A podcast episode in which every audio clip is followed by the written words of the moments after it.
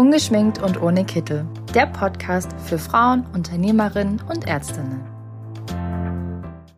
Herzlich willkommen zu unserem heutigen Podcast ähm, Ungeschminkt und ohne Kittel. Ich bin Claudia Huhn und habe heute zu Gast die Denise Ostermeier, ihrer Bezeichnung nach Medizin-Validiererin bei der ähm, Valisi GmbH. Und was so eine Medizinvalidiererin sagt, äh, macht, das wird äh, Denise uns sagen, nachdem ich sie hier herzlich willkommen habe, äh, geheißen habe. Herzlich willkommen, liebe Denise. Schön, dass du da bist und ein bisschen Zeit mit uns zu diesem Thema verbringst. Ja, und schon bin ich bei der ersten Frage. Medizinvalidiererin. Was macht denn eine Medizinvalidiererin? Hallo Claudia, erstmal vielen Dank, dass ich heute mit dir ein bisschen Zeit verbringen darf. Ich freue mich, mit dir diesen Podcast durchzuführen. Also, Medizinvalidiererin, ja, hört sich erstmal total interessant an. Ist der Job auch. Ich mache den schon seit 2015 und ich mache ihn auch sehr gerne. Validierung, das kennt natürlich jede gute Zahnarztpraxis natürlich. Ähm, was das sein soll, das wissen auch die meisten von den ganzen Zahnärztinnen sehr gut. Ähm, ja, Medizinvalidierin ist natürlich äh, keine Fantasiebezeichnung, so würde ich es jetzt nicht nennen. Ähm, Validierer müssen einen technischen Bereich hinter sich haben, irgendwo in irgendeiner Art und Weise, dass man Prozesse verstehen kann. Und Medizin ist natürlich, ich ähm, mache es natürlich in den Zahnarztpraxen. Das heißt, ich fahre vorrangig in den dentalen Bereich rum und validiere dort den Prozess der Aufbereitung. Okay. Kannst du mir ein Beispiel machen? Na klar. Also die Aufbereitung ist ja das, was ich mache für, mit meinen Medizinprodukten, bis, dass ich sie wieder sauber habe und an Patienten anbringen kann. Dieses kann ich über verschiedene Varianten machen. Viele Praxen haben natürlich immer einen Sterilisator. Viele haben natürlich auch ein Siegelgerät, idealerweise. Gerade wenn sie auch kritische Produkte haben, müssen die eingepackt werden. Dann haben viele Praxen natürlich auch, weil es einfach schöner ist und es mehr Arbeit abnimmt, ein Reinigungs- und Desinfektionsgerät dort. Das ist gleichzustellen wie zu Hause der Geschirrspüler. Ich stelle mich ja auch nicht hin und wasche jedes einzelne Instrument ab, ähm, weil das kostet mich viel zu viel Zeit, Zeit, die ich nicht habe. Und dann gibt es noch Praxen, die dann auch sich Gedanken machen, wie bereite ich meine Übertragungsinstrumente auf. Und da haben einige dann entweder ein Kombigerät, wie, wie es ja heutzutage gibt, oder auch ein Single-Gerät, wie es zum Beispiel von der Firma Serona gibt, der DAC für die Aufbereitung. Und diese einzelnen Geräte, die validiere ich. Das heißt, ich schaue, tun Sie das, was Sie laut Hersteller und Norm sollen. Das heißt, erbringen Sie die Temperatur, halten Sie die Zeit ein, machen Sie die, ähm, den Druck erfüllen Sie das auch? Weil das sind drei wichtige Kriterien, die erfüllt werden müssen, damit ein sauberes, desinfiziertes und sterilisiertes Produkt am Ende rauskommt.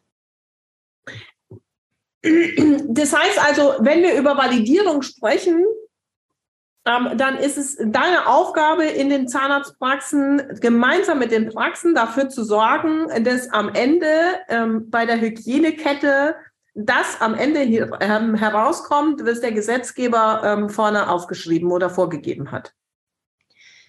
Genau. Das ist das, was ich natürlich scha schaue. Ich gucke natürlich, ähm, das ist der Vorteil bei mir. Dadurch, dass ich extern komme, betrachte ich die Praxis erstmal ganz anders als die ganzen Mitarbeiter, die ja tagtäglich dasselbe machen. Da schleichen sich natürlich Fehler ein. Ich komme natürlich als Externe und betrachte erstmal das Gesamtbild und lasse mir von der zum Beispiel Hygienebeauftragten erklären und zeigen, wie machen sie die Aufbereitung.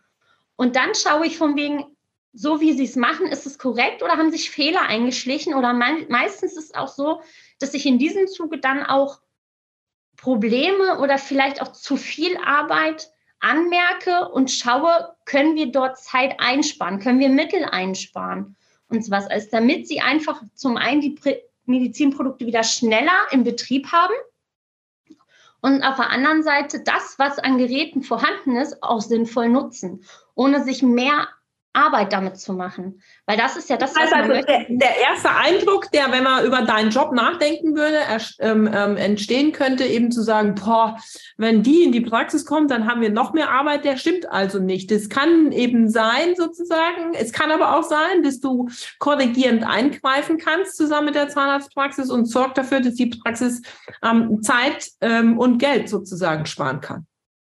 Genau, das ist auch immer ein wichtiger Punkt. Natürlich ist es auch so, wenn ich komme, dass am Ende vielleicht irgendwo mehr Arbeit zum Vorschein kommt, weil die Praxis vielleicht manche Sachen auch gar nicht so durchführt, wie sie es durchführen sollten. Ähm, aus welchen Gründen auch immer, das kann man immer nicht genau sagen. Viele Sachen sind einfach aufgrund der Geschichte der Praxis manchmal so. Irgendjemand hat irgendwann mal entschieden, so machen wir es. Oder haben wir immer schon so gemacht? Das ist ja auch häufig so. Ähm, und wenn es funktioniert, ändere ich es nicht. Das ist ja auch okay.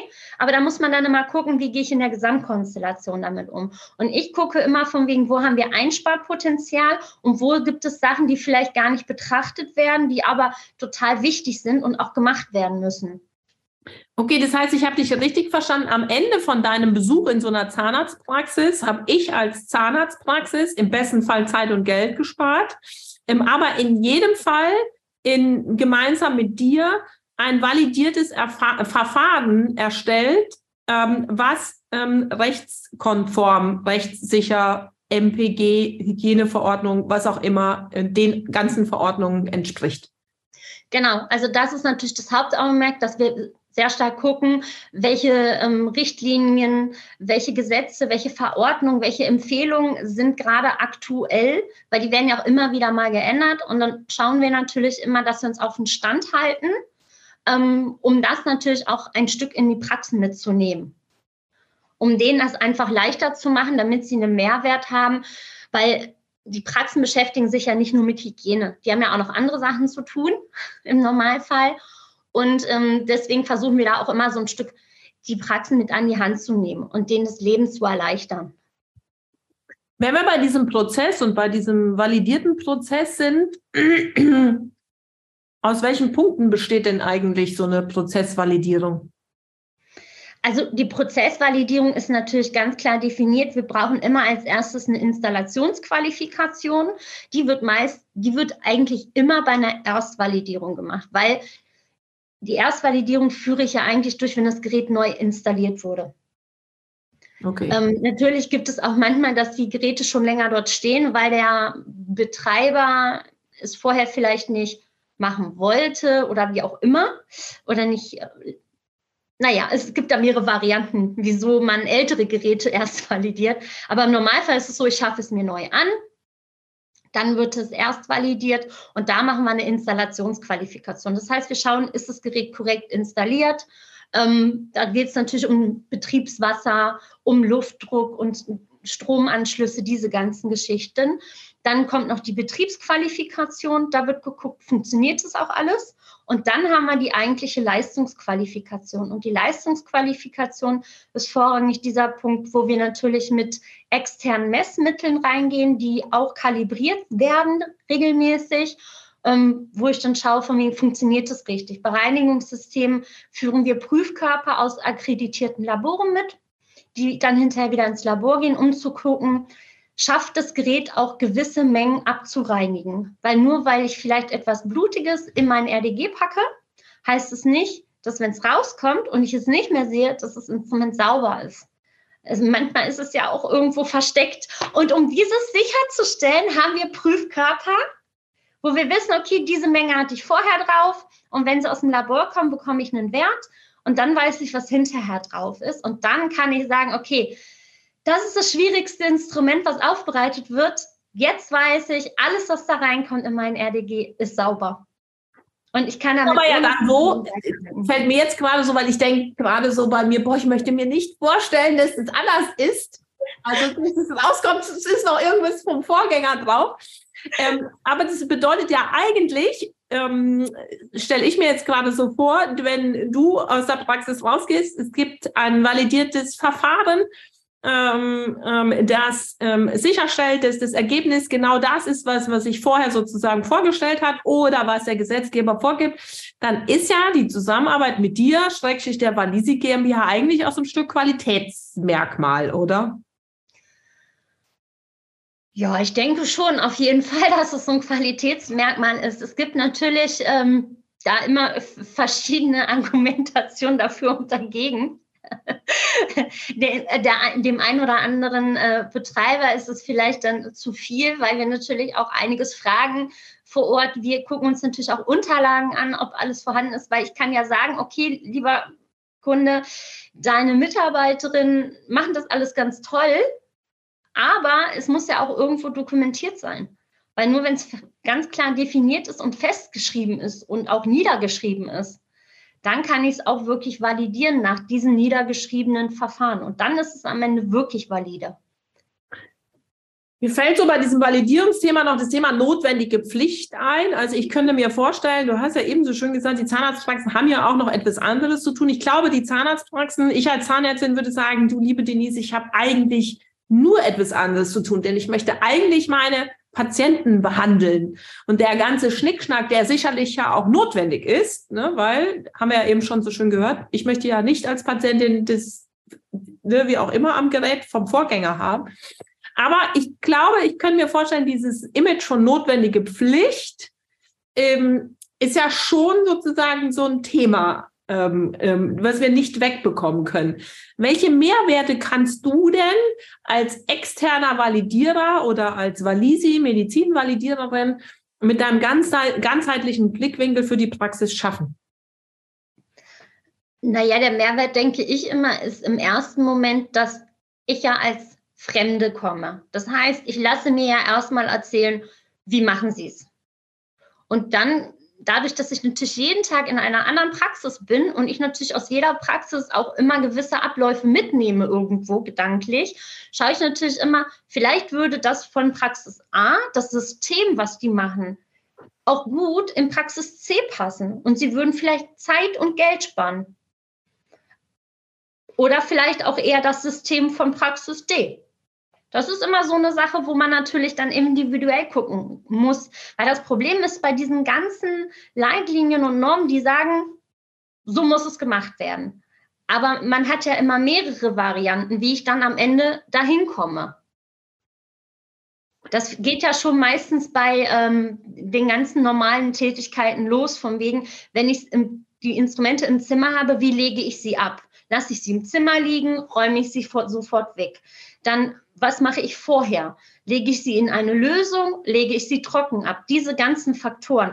Und dann natürlich auch das Gefühl. Fühle ich mich wohl, wenn ich es so mache? Oder fühle ich mich eher nicht so wohl, weil ich vielleicht denke, diese Keime, die ja da drauf sind, die leben richtig und werden immer mehr. Und deswegen möchte ich sie gerne nicht in meiner Nähe haben. Also es sind tausend Faktoren, auf von den ganzen Mitarbeitern, wie sich jeder wohlfühlt. Und das muss man einfließen lassen, um am Ende ein Qualitätsprodukt zu haben, wo ich sage, okay, das funktioniert für alle, damit bin ich zufrieden, es kommt ein gutes Produkt am Ende raus und dann können wir das auch so valide produzieren und haben immer dasselbe schöne Ergebnis am Ende.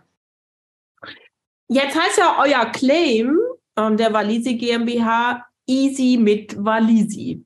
Was ist denn so easy mit Walisi, liebe Denise?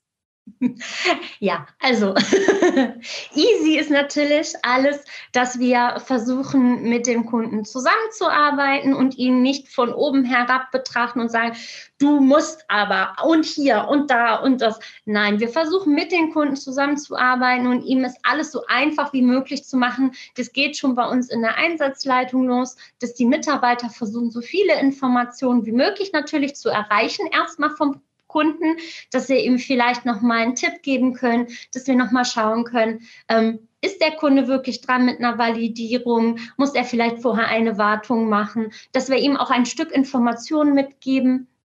Und dann natürlich, wenn er mit uns natürlich validiert haben, dass wir ihn dann frühzeitig, wenn er wieder validieren muss, weil wir haben natürlich gewisse Intervalle. Mit einmal Validierung ist es natürlich nicht getan. Wir kommen natürlich in regelmäßigen Abständen immer wieder oder müssen wiederkommen.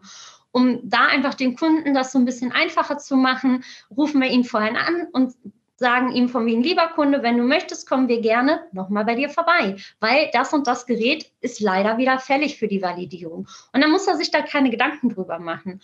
Und das sind so diese Punkte, die wir versuchen, easy zu machen. Ganz einfach für den Kunden, dass er weiß, okay, die erinnern mich, wenn wir es wieder machen müssen. Ich muss mir da keine Gedanken drüber machen und alles ist gut. Und wir haben natürlich auch aktuell bei Easy mit Valisi auch noch so ein bisschen die Möglichkeiten, das haben wir relativ neu noch.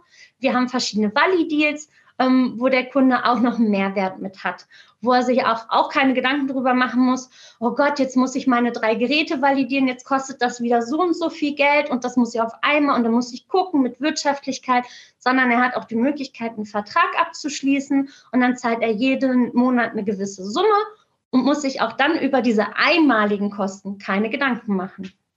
Mir gefällt die Tatsache, dass du gesagt hast, erstens, aus den vielen Möglichkeiten, die es gibt, suchst du mit mir in meiner Praxis gemeinsam den Weg heraus, mit dem ich mich wohlfühle und der am Ende zu einem guten Medizinprodukt ähm, führt. Und was mir auch gut gefällt, ist die Tatsache, dass ich nicht mich erinnern muss.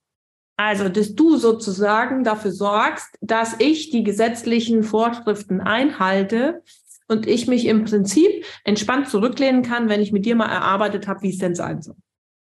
Deshalb sage ich an der Stelle lieben, lieben Dank. Wer mehr Fragen hat zum Thema Validierung, ähm, der möge sich an Denise Ostermeier von der Valisi GmbH melden oder natürlich wie immer im Zahnärztinnen-Netzwerk, weil wir wissen immer, wo die Denise steckt sozusagen und stellen gerne einen Kontakt her. Ich sage an der Stelle lieben, lieben Dank, liebe Denise, für unsere Podcast-Aufzeichnung.